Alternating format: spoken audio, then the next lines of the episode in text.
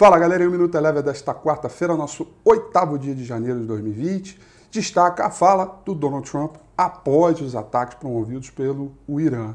O mundo inteiro aguardava a fala dele que aconteceu durante o pregão, uma fala bem mais branda, em tom de paz, conciliador e que trouxe aí um ritmo mais, digamos, apaziguador para o ritmo dos mercados, portanto, aquela, aqueles ativos que subiam muito forte, promovidos pela aversão ao risco, acabaram criando um cenário de reversão e caindo hoje. O índice S&P 500 fechou no terreno positivo com alta de 0,49% e a busca pelo apetite também fez com que o índice mercados emergentes fechasse aí com alta de 0,58%.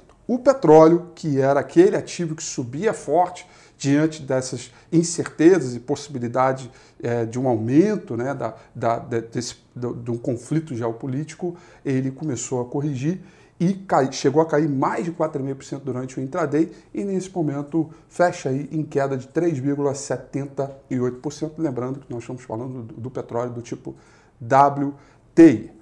Por aqui, o índice Bovespa não conseguiu se manter no terreno positivo, acabou caindo, fechando em queda de 0,36%, com um dólar praticamente estável, com uma queda de 0,08%. O destaque positivo ficaram para as ações da JBS e o destaque negativo ficou para os bancos e também Petrobras, repercutindo essa reviravolta do petróleo.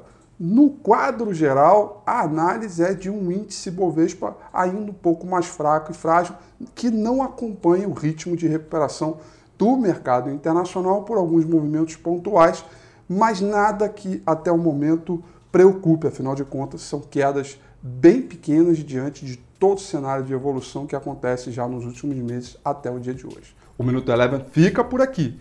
Quer ter acesso a mais conteúdos como esse? Inscreva-se em nosso site www.elevenfinancial.com e também siga a gente nas redes sociais. Eu sou Rafael Figueiredo e eu te espero no próximo Minuto Eleva.